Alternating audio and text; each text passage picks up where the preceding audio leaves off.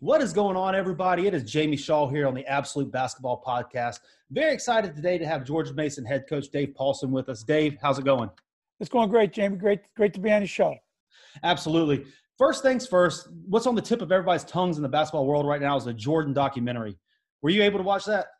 Absolutely. You know, um, I missed last week's, so then I I uh, did four. Well, not quite four hours because I, you know, DVR'd them, but three and a half hours last night, and it's just just awesome, just so great. And you know, I was in coaching at the time, you know, really at the start of my coaching career, um, and I knew all those stories, but I'd forgotten. No doubt. Them. Um, and it really just phenomenal. His competitive spirit was unlike any I've ever seen. And, and, like you said, you know, we were alive during that time and watching and everything and all that. Did it rekindle kind of some memories as to, you know, because stories tend to fade sometimes over over time. Did it kind of rekindle us like, man, this dude really was a killer? Well, it did. You know, I remember I was an assistant coach at Cleveland State. Uh, it was one of my earliest assistant coaching positions. And I remember um, the Bulls coming to practice in our practice facility. And it was even then, it was like they were the Beatles, you know, just people uh, lined up. And we had this the window through the head coach's office. We could watch them practice, you know. So that that re- remembered some things. Uh, obviously, there was a big shot where he's hit over the outstretched arms of Craig Ehlo mm-hmm. uh, to beat the Cavs in a big series. So I remember that. Um, and certainly you know, Scottie but the story, and this was a couple ones back, Scottie Pippen not going into the game, you know, when, yeah. when uh, Jackson ran the play, um, uh, you know, it was just, it was uh, for Kukoc, it was, it was really that, I remember that like it was yesterday because I was so mad at Scottie yeah. Pippen. I was just incensed. so, uh, yeah, it just brought back a lot of memories. And, um, but the thing that I did know in talking to people who were in the NBA at the time and watching it is how competitive he was. But you kind of forget it, you know, and and certainly it, it took a, its toll, you know. But I think one of his quotes, you know, winning has a price, leadership has a price, mm-hmm. and he was willing to pay that price, and and it was it was really cool to see that. And it seems too, uh, Phil Jackson kind of had that thing figured out in a unique way in the fact that he was allowing his team almost to kind of govern like his players to govern the team as opposed to him really taking taking the heavy hand phil jackson kind of let michael jordan and, and the leaders kind of run the team you know when looking at like you know pippen not going in the game or or dennis rodman going to you know wrestling in the middle of the playoffs and all that kind of stuff. Um, very unique approach. Yeah it was a very unique approach. And i like one of um really one of the better books I've read was Phil Jackson's 11. I think it's called 11 Rings, you know, and, and one of his leadership principles is faced with this dilemma, I chose to dot, dot, dot, do nothing, you know, and, and, and, and sometimes in leadership, you got to let things work them, themselves out. Mm-hmm. Um, I, having said that, you know, I think really genius in dealing with NBA players and mega talented superstars and a cutthroat competitor in Jordan, where you didn't need another bad cop, if you will, mm-hmm. in Phil Jackson. I don't know if that coaching leadership style maybe applies as much to maybe even an average, quote unquote, average NBA team, let alone college or high school. You know, so I think, but one of the things that did come out of it is leadership is very much predicated on the context in which you're leading. And and I think any good leader understands the room, they understand their team, they understand the the time, and then they try to find the appropriate response. Uh, and but I don't think duplicating what Phil Jackson did might be the the way to go. It's funny we do these these Zoom calls with our guys, you know, once a week, and it's it's funny, you know uh, we're really getting our guys to talk more during this time, which is great. And I said, well, who would be Rodman? You know, one of our guys, he, I'd be Rodman. And like, coach, I need 48 hours in Vegas this year. And I'm like, that's not happening. Yeah, that's no, that ain't. So, you know, I think the guys maybe get some parallels. I'm no, that's not going to happen. um, so transition a little bit over to you as a player. You played for four years in college at Williams College. What type of player were you? I was short and I made up for it by being slow, Jamie. Um, I was not a good player. Um, you know, I was, you know, obviously I was a head coach in waiting and and so I think my head coach thought, well, if you're going to be a head coach and used to sit on the bench, then probably a good place for you to spend your college career as well. Um, but I was fortunate, you know, I played or was played. I use that term loosely um, for Harry Sheehy, who was one of the most successful Division three head coaches in the history of the game uh, at Williams, and he became um, really my mentor when I went into coaching, and then uh, became the athletic director at Williams. Hired me mm-hmm. back as a head coach. Now he's a director of athletics at Dartmouth. And when you know you talk about leadership, uh, he was as good a leader. He was as good a teacher in terms of building a team as any have been around. And and uh, obviously the game has changed tremendously since I was in college, but the principles stay the same. And and much of what I do and who I am as a coach is is because of those four years with Harry Sheehy. And you, so you played your four years. I, I believe it said that you were a you, you were an assistant or a volunteer assistant for, at Williams for a year, and then you went on to Michigan as a GA. Yeah. So my first job right out of high school was a small. I mean, out of college was a small private high school in Englewood, New Jersey, Dwight mm-hmm. Dwight Englewood School. So I was a high school. I was a head coach of the varsity team, and I coached eighth and ninth grade history. Um, and it actually really enjoyed the teaching part of it, but coaching was unequivocally my passion. And so I went back to Williams, volunteer assistant coach. I was a part-time sports information director. I interviewed for the admissions office. I was a JV baseball coach at the local high school. Um, you know, stayed in a in a room at a you know assistant football coach's house for a hundred bucks a month, and it was fun. You know, it was great. It was total immersion into it. And I had grown up in Wisconsin, went to school in, in Massachusetts, and every summer I would kind of work my way back home working camps. And so I worked the Michigan camps. Mm-hmm. And Steve Fisher at the time was the assistant to Bill Frieder as a head coach at Michigan. And so he hired me. I worked camps for him. He liked the job I did. And then in 1989, when I was an assistant at Williams, Steve Fisher's the interim head coach at Michigan. You know, and again, I, you're probably too young to know this story, but uh, uh, uh, Bill Frieder takes a job at Arizona State. Bo Schembechler says we're going to have a Michigan man coaching the Michigan team. Makes Steve Fisher the interim head coach, with no chance for him to be the head coach at Michigan. But they go on a six-game magical run, win the national championship. Uh, coach Fisher becomes a coach at Michigan. He hires me as a his grad assistant. So coming off of, of that national championship run that they had, you come in with that team. You still have the likes of Rumeal Robinson, uh, Terry Mills, Loy Vaught on that team, and then also Steve Fisher, who's arguably one of the best coaches in, in college, the recruiting wise, just all encompassing. What did you learn from Fisher during that time, and what was it like being around those type of players? Well, the thing I learned about Coach Fisher, number one, one of the best coaches, but a way, way, way better person. Um, he's as genuine and sincere man as I've been around. And, you know, so that was just, it was, he was a great role model for me.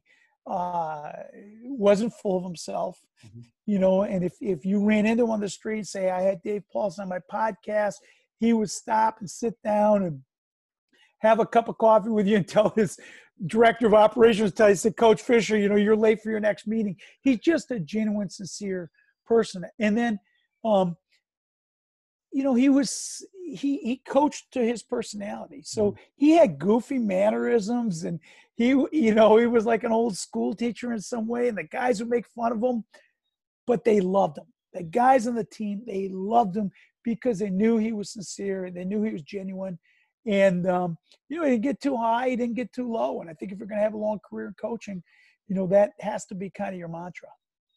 And then after after that, you go on to Cleveland State uh, with Coach Mike Boyd uh, to be an assistant coach there. What would you say is the biggest difference from being a GA to actually getting on the court as as a coach at the Division One level? Yeah, it was again. I, I was really really fortunate, you know, to be able to go back to Williams as assistant to to maneuver my way into uh, the grad assistant position at Michigan. And then Mike Boyd was the top assistant at Cleveland State. And he took me with him as his top assistant. So I was 25 and I was, uh, you know, a top assistant in, in, in, a, in a good mid major program. and it was kind of baptism and fire. You know, it's very easy as a as a grad assistant. You got all these great ideas, and now you're out there doing it. Um, and but but it was great because I got to to recruit, uh, you know, relentlessly um, to really help Mike uh, kind of build the program and and and institute our offensive and defensive system, scout, you know, and it was just, you know, for back eleven, you know, it, it was my master's degree in coaching in terms of this worked great, this didn't work great you know this was back in the day one of the interesting things was you could live scout back then. Division one has long since gone away from live scouting. Mm-hmm. you know and you your access to film was way less than what it is now. Now you can get every possession of every game played anywhere in the country or the world. There you're lucky if you had two or three vhs tapes. Um, so going to do live scout was really was fun and, and sitting courtside and watching coaches coach. But you, you know, one of the things that you miss just by watching film that you can get when you go live scout is how coaches interact with their players, how they manage timeouts, things like that. So it was just a tremendous learning and, and, and immersion experience for me. And then in 1994, you get the opportunity to become the head coach at uh, St. Lawrence uh, College what all went in that to, into that decision to kind of move down the chair and and take over your own program at the D3 level? So to me, um, you know, there's a lot of different ways to do it, mm-hmm. and um, I just decided I want to be a head coach, and um, you know, I wanted to be responsible for my own. Now, to some degree, you're putting your whole livelihood in the hands of 18 to 22 year old males, so nobody's ever really um, able to control their their destiny. But I wanted uh, to have my success. You know, for me to only blame myself if yeah. if we didn't have success, or if we had, or if we did have success. Um, and I wanted to be a place where I could really have an impact with kids. And I played Division three basketball uh, at a really good school, St. Lawrence, a really good school in upstate New York, and it was it was the chance again to really immerse myself in the game and make mistakes, you know, in in teaching zone offense or or making a game decision to play and there's 250 people there and nobody really knows you know so you can make your mistakes in anonymity and you can learn um, in a slightly less pressurized environment. I think one of the things you know some people who've been assistants for so long and they get a division one head coaching job uh, and they've never been a head coach mm-hmm they're making their mistakes now with tremendous scrutiny yeah. and tremendous uh, visibility. And that's hard. Um, you, you know you're never ready to be a parent until you're a parent. You're never ready to be a spouse until you're a spouse and you're never really ready to be a head coach until you actually do it. Uh, and you know i think the people who grow the most are the ones who are able to make mistakes learn from them and continually adapt and adjust. And sometimes you know, at the smaller college level, you have the luxury of making mistakes and being able to overcome them. And then over your final two years at St. Uh, Lawrence, you were 40 and 13 with two NCAA D3 appearances, still under the age of 35 uh, at that point. What did you learn the most over your three seasons there? Well, I think, again, you learn everywhere you go how you go about building a program you know, and I think I've been at a lot of different schools as a head coach. And I think one of the things you have to really understand is the school and the institution and what works at that school. Um, where is your niche in recruiting? Where can you get people? Uh, who fits, who you're going to win recruiting battles with, who you're not going to win recruiting battles with, and then also what works in your conference. Um, you know, what can be your strengths vis-a-vis your your opponents in that league, um, and then build a program, build a system that's going to work there. Um, and so I think I've played a lot of different ways at different schools I've been at. Um, that's been fun, but it's also, uh, you know, always you're kind of always reinventing yourself. So you go from uh, St. Lawrence to Le Moyne, and then from Le Moyne back to your alma mater, Williams. I guess over 14 years into your head coaching career, you've amassed 202 wins, six NCAA tournaments, and a championship. Uh, after that 07 08 season, you know, you're 44, 45 years old. Where's your mind at at this point in time as a head coach in your career? So you know, and the chance to go to Williams is my alma mater, and I and and I remember at the time a guy goes, "You're going from D two to D 3 I'm like, Williams is the Duke of of of D three. I'm like, we can win a national championship, and we're fortunate. You know, Harry Sheehy had taken Williams to the Final Four in '97 and '98, and then in 2000 he becomes the uh, AD, mm-hmm. and I went there in 2000, um, thinking I was going to be there forever, and I would have been happy being there forever. Great school uh, they give you tenure as a coach, you know, so I would have still be the coach there. Um, and a place where you can get uh, one or two potential division one players a year who choose the mix of academics and athletics so we won a national championship in 2003 we lose in the championship game 2004 we have a group that's freshman laden that we think will go and and uh, you know i think I think that the guys I left went to three Final Fours after I left. So I'm like, hey, you know, we could win multiple championships. Uh, small community, loved it. Um, but by the same token, you know, I was open if there was an opportunity that fit for me mm-hmm. uh, philosophically to challenge myself at a higher level. And and uh, uh, Bucknell, um, you know, kind of a search firm reached out to say, hey, would you be interested in in the Bucknell job, and uh, you know, great school academically, so very similar to to Williams. Um, you know, you're recruiting maybe from the same uh, areas, the same AU programs. You're just recruiting maybe you know the one guy better, you know, the little bit better player on on that particular team. Um, although not always. Duncan Robinson was a pretty good player who started off at Williams. You know, so uh, that was you know, as I got further along the process, I'm like, yeah, this fits with my values and and and philosophy, and and and went to Bucknell and and uh, had just a phenomenal seven years there, and and uh, you know we were able to have quite a good deal of success as well. So I'd like to kind of sit down um, in that little transition. You know, by all accounts, you had an insanely successful career at the D three uh, level, um, and, and up to this point, even in the 14 years. Looking back on it, uh, what was the biggest learning curve that you had jumping from Williams and that success to Bucknell, uh, D3 to D1 levels? So the biggest learning curve for me, um, well, you know, again, you, you're trying to figure out what works at at at, at that level. Um, you know, I think probably for me in Division three, I always had you know, a 22 or 23 year old assistant coach would make $4,000. Like Williams, uh, back then, especially in the whole NESCAC conference, did not want, they didn't want to be in, a, in an athletic arms race. And so they, you really didn't pay your assistant coaches and you'd help them uh, get a job substitute teaching or working at the local youth center, refing soccer games and basketball games and found a, a cheap you know, uh, duplex where everyone could live for 150 bucks a month or something like that, and uh, make friends with the people in the dining hall and sneak the guys in the back door so they could eat. Um, so, and then to have a full-time professional staff. Mm-hmm. And so in Division Three, you know, I was used to doing everything.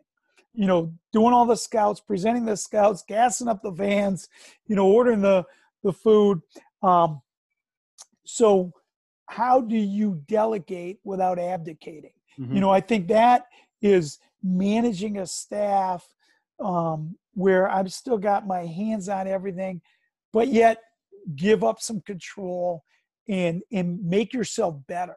You know, so I think that w- was probably the single biggest and, and one of the more rewarding adjustments is how do you get better by having a bigger staff? Learn from them, take the best, but still uh, set the tone and and have your fingerprints over everything. Um, so that was probably one. And then I think the other thing I, I think the difference is, you know, in Division three versus Division one, there's great coaches in Division three, without a doubt. But all those coaches tend to have maybe one assistant coach. So the mm-hmm. level of specificity and scouting and detail isn't the same. And so, uh, you know, in Division three, you would be forced to get to your second option uh, to score. And I think in Division One, you're forced to get your third or fourth option. You know, so I just think there's there's nuances. And I remember, I never felt like I was overmatched coaching in a game mm-hmm. until my first year at Bucknell going against Ralph Willard at Holy Cross. And you know the expression he was playing chess and I was playing checkers. I was like, wow, this, you know, and we would guard something a certain way, and we're like, okay, we got them stopped. They come out of a timeout, and they would bait how we'd guard something, and they'd run a counter, they'd get a layup or a wide open three, and I remember watching the film afterwards, like, wow, do I have a lot to learn? And so, I, you know, and there were so many good coaches, and I think again, it challenged me to to become better as a coach. And even in your seven years at Bucknell, you won 134 total games. You won 70% of your Patriot League games. You made it to a postseason tournament four of your last five years. Kind of expanding upon that, how do you feel like you grew the most during your time at Bucknell? Well, you know, uh, we we played different ways. You know, so one of the things that we did is we were playing the way I played at Williams, and um, I, I remember this like it was yesterday. We ran more of a kind of a purer motion, uh, you know, screening away, cutting, passing motion. And I remember playing a game on the road at Dartmouth where we put up like 42 points and losing and driving home in the bus through a blizzard, watching the game. And like, that was a good shot. That was a good shot. And getting mad at my team for their execution. And Aaron Kelly, who was my assistant at the time and and it was with me at George Mason, now as the head coach at Catholic, he said, you know, maybe it's not a good shot for our guys, coach. And I briefly fired him. Um, and and then, you know, the next day I'm like, he was right. Yeah. And we switched and went to much more of a ball screen oriented motion offense and and had to change and adapt and and had great success with that. Um, and then, you know, and fortunately, I have really good players. Mike Muscala still plays for Oklahoma City Thunder, uh, and really good players. And then my last year at Bucknell, um, the ball screen offense wasn't as good for our guys, and we, we had guys who could really shoot off stagger screens. And we literally changed during semester exams and and changed our offensive approach and ended up winning the regular season title um, losing in the conference tournament and went to the NIT that year. So we played like three different offensive styles, and I learned how to kind of tweak what we did to what I thought would best serve our team. So, and kind of expanding on that a little bit, during your time at Bucknell, you really did become known for your motion style offense. While it kind of tweaked tweaked it and, and, and varied it a little bit, what type of basic principles did you stay on with that motion style offense that, that stayed true the entire time? Well, at Bucknell, I mean, we really, again, motion, I mean, you know, back in the day when I was coming up, you know, was Bob Knight and, mm-hmm. and, and, you know, Gene Keady, um, you know, what I would call quote unquote pure motion, not as many rules, a lot more off ball screens. Um, you don't see it that much anymore anywhere. You know, Purdue to some degree.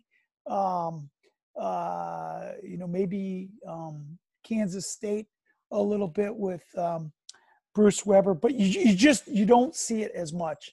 Um, and because of that, kids coming up through high school reading off ball screens were not as proficient, whereas everyone plays off ball screens more. So basically, what we try to do is okay, well, what are the best principles of motion offense? Re- ball reversals from one side to the other side of the floor, you know, uh, making the defense work, creating a good shot, having great spacing, um, and reading the defense. How do they guard things? And so we took those principles and then tried to adapt them, you know, to, to a ball screen motion offense. And then that has adapted and changed as the game has changed. You know, even when I got to Bucknell, everyone played with, you know, three guards and, and two, two, you know, two more inside oriented players and uh, whether it was the skill level of players or the analytics movement or both, you see much more four out, one in mm-hmm. now. So again, always kind of changing and evolving. And then your time at Bucknell, 08 to 15, you recruited four of Bucknell's 10 all time leading scorers with Muscala, Foulland, uh, Ayers, and Thomas, and three of the top 10 assist guys, uh, Brown, Casper, and Coleman. How did you go about recruiting to your niche while at Bucknell? Well, you know, and Bucknell's got uh, like uh, it is a great school, and mm-hmm. it, and it's got uh, a beautiful campus and a great tradition and beautiful facilities, and you have a niche. Like we felt at Bucknell, you could find one kid a year who uh, would go with that combination of academics um, and small school atmosphere with a winning tradition.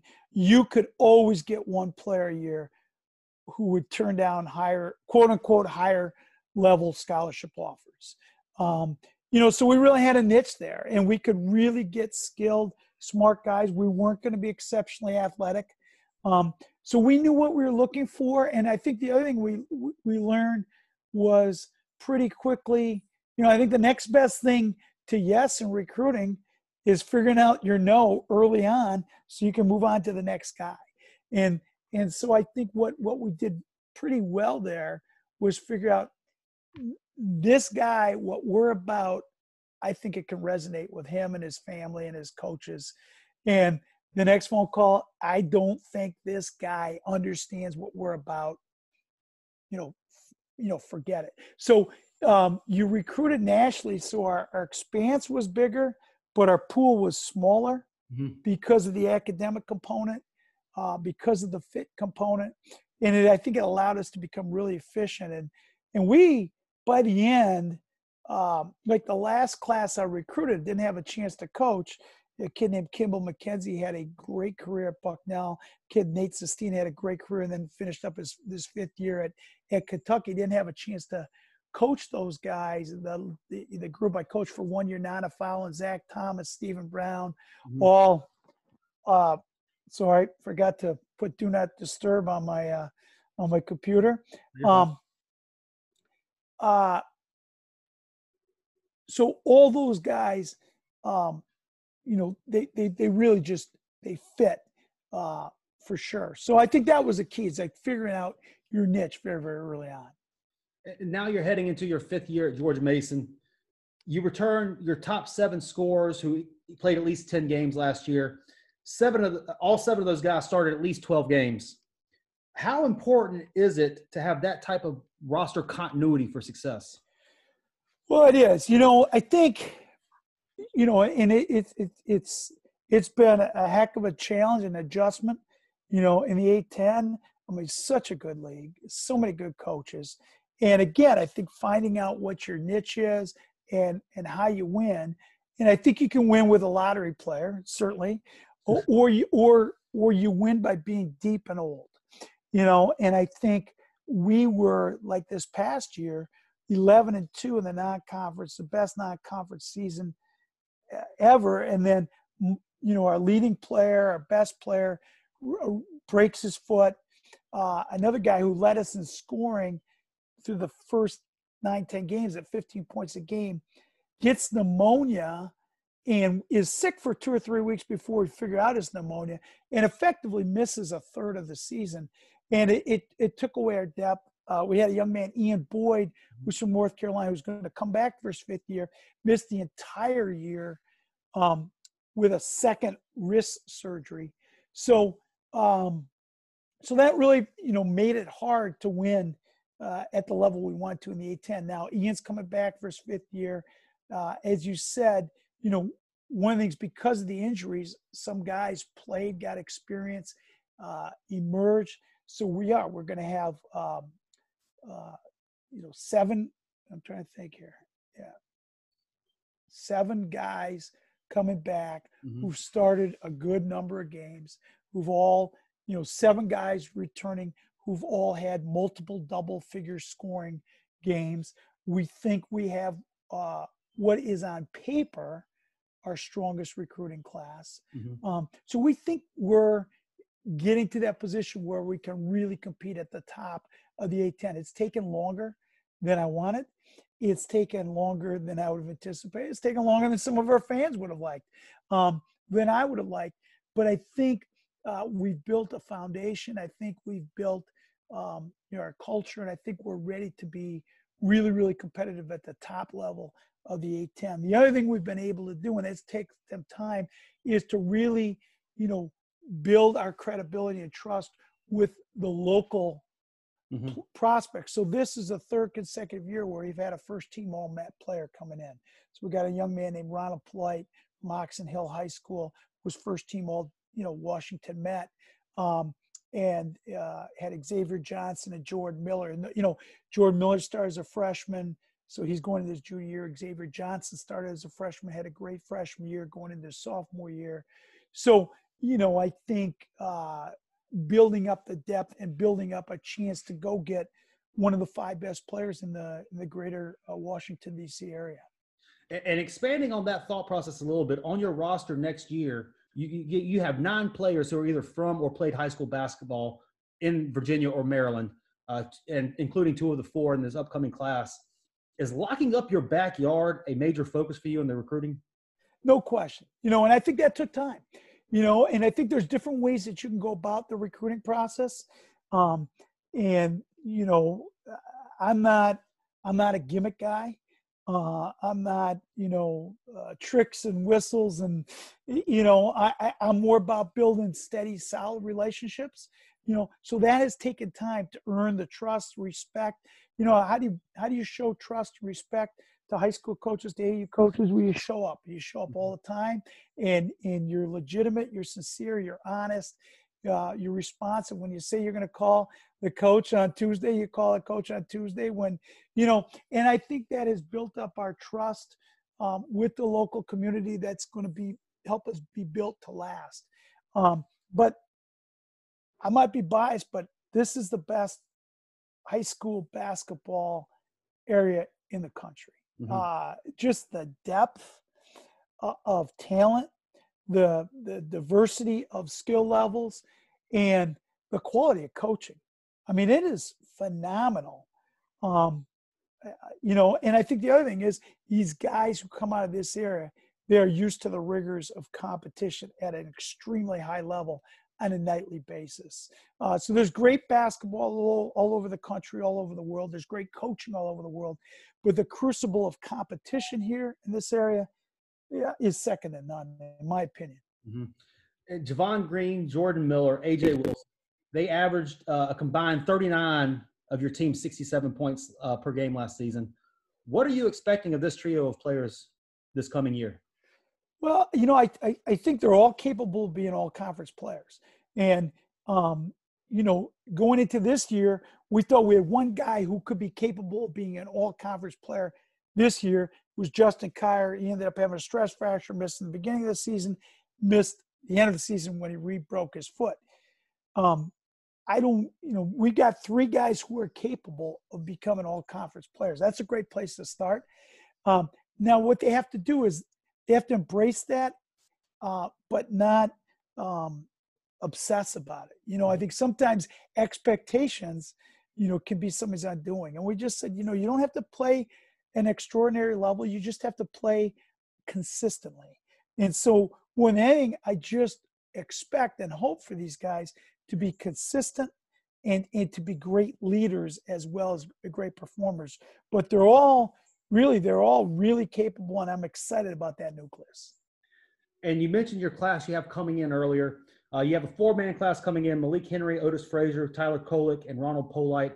You had to go out and get these guys. You know, Henry from Texas, he had ten or so offers. Frazier with twenty or so. You had Kolek around twenty-five. What do you like about this class, and what do you expect from this class? Well, what I like about this class, you know, number one, they're they're my kind of guys. They're good guys. They're good people, and like character is something that we just really, really value in the recruiting process. We don't ever want to take a shortcut, you know, in that regard. So that's number one. Mm-hmm. Um, number two, you know, I think uh, the pieces fit together. You know, so you've got uh, this can be a group that can play all together on the floor at the same time and really grow together. Um, you know, in in Ronald Polite, um, he's got a feel and he's got a charisma and he can pass, he can score, he's got great vision and size for a point guard. Um, uh, Tyler Kolek, you know, is an elite shooter, and everyone talks about that. But I think he's an elite passer and rebounder for a guard as well. So incredibly versatile. Um, uh, you know, Malik Henry, who we signed early, is an elite shot blocker, rim runner, um, offensive rebounder, but played for a just a phenomenal high school coach. So his his skill levels continue to emerge. Um, and then you know we were able to get Otis Frazier in the spring period, and I think he you know maybe personifies the game of basketball coming up now, positionless basketball, where I think he you know he can he can guard four positions on the floor. He can play four positions on the floor. Uh, he's got a toughness to him, a defensive versatility to him. So, and I think the other thing is is we've got really good A10 level size and athleticism at every position. Over the last four years at George Mason, you're 41 and 28 at home. How important is it holding court at home and the atmosphere that you guys bring uh, to the table? I think it's really, really important. And we want that percentage to go up you know, and, and I think it would have been higher this year if, if we hadn't had some of those injuries that hurt us in conference play. Um, because we want to create this as an environment where it's very, very hard to beat us. Uh, you know, part of that is stems from the players for sure, and a belief uh, in in playing at home. But part of it stems from the atmosphere. Uh, if anyone has not come to Eagle Bank Arena, uh, our pep band is called Doc Nix and the Green Machine. Doc Nix. Um, well, there's no way to describe it except for you got to come watch a game. Um, there's been they've been voted routinely the number one pep band in the country, um, and they, you know, if it's a Tuesday night in November and it's snowing out and the crowd isn't that big, it's still they still make an electric atmosphere. Mm-hmm. But on the nights on a Saturday afternoon, Saturday evening, home game, conference game, January, February, when the place is packed with that band, you know, the place just rocks. And Eagle Bank Arena is a great arena because it's older. So it it goes more straight up. You know, the, the newer buildings have to you have to, you know, be built out a little bit, you know. So it it it really rocks. We haven't gotten to where we believe we're going to get as a program.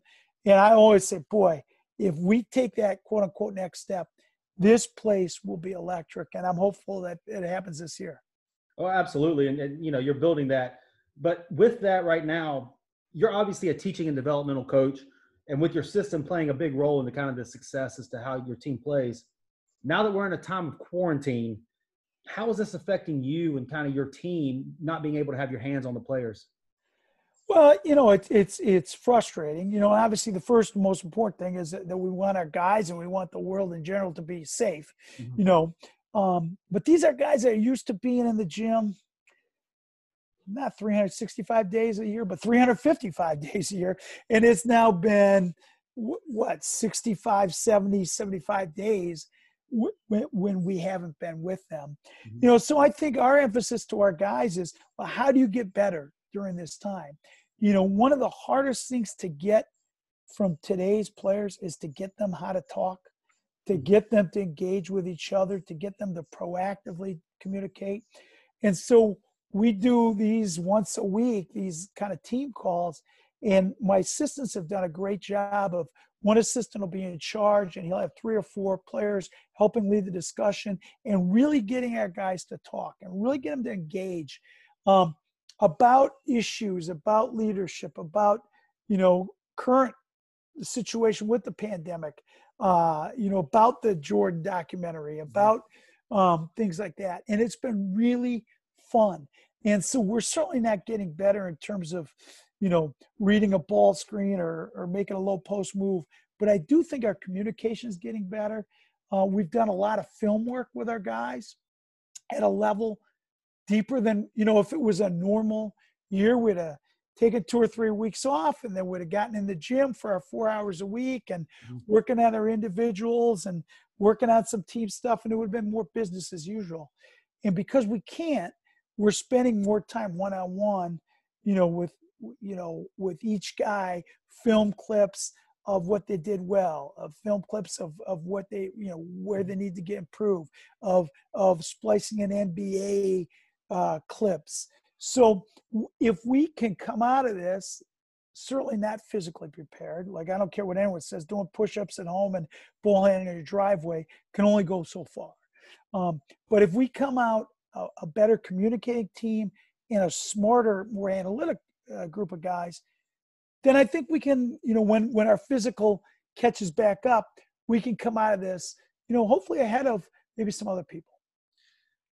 Kind of winding things down here a little bit if you could right now look back at high school teacher Dave Paulsen, what piece of advice would you give him? What piece of advice would you give that guy right now? That's a good one. You know, um, you know, I think being a, willing to listen, you know, like it's a fine line. Like basketball rewards discipline and creativity, in equal doses mm-hmm. you know? And I, I think every coach is trying to find that balance between discipline and creativity. And and one of the things that i've learned even during this pandemic um, kids want to do the right thing. Mm-hmm. guys want to do they want to get to to to where you want them to be. They don't know how to do it. Um, and and it requires more forethought but if you can engage with your players and get them to take leadership and ownership of helping to create your core values and your culture, it's going to last longer. You know, a, mm-hmm. a, a team directed culture is much more effective than a coach directed culture. So I think, I think always wanting to have that discipline and yet being willing to listen more to your players is is the trick and I, I like to think i'm better at that now than i was. Uh, some of our players might disagree but but that's a continual work in progress. And then uh, on the recruiting trail you know we have a lot of kind of parents and kids and stuff that listen to this. On the recruiting trail what piece of advice would you give high school kids who are trying to get recruited and advice to give them as to how they can stick out when they're on the floor playing to a coach who may be watching? Well the first piece would be to the high school parents let their kids play and don't act like crazy people in the stands. Um, you know, there's been a number of guys that I decided to stop recruiting because of the way that their dad or mom acted in the stands. Mm-hmm. Um,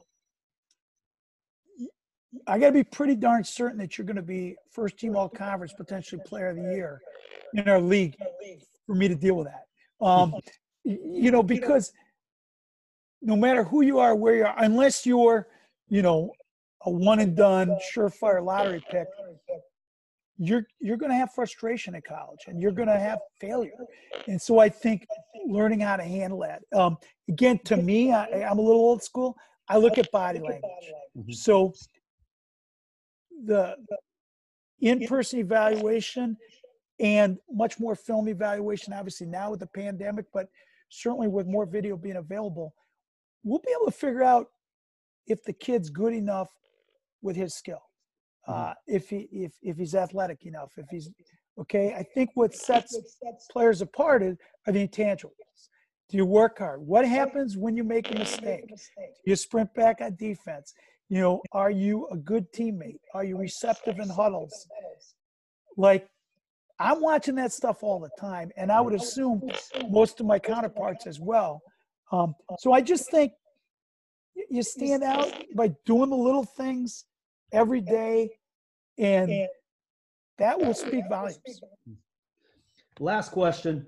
Your story is obviously far from over as a coach, but if you had to look back and you had a book written about your 32 years in the profession, what would the title of your book be? Oh, wow. Uh, that's a that's a good question. Boy, this is tough. What I didn't know I was going at 60 minutes here, Jamie. Um, title of my book would be uh, "Do as I say, not as I did." How about that? Love it. That's awesome. That's awesome, Coach.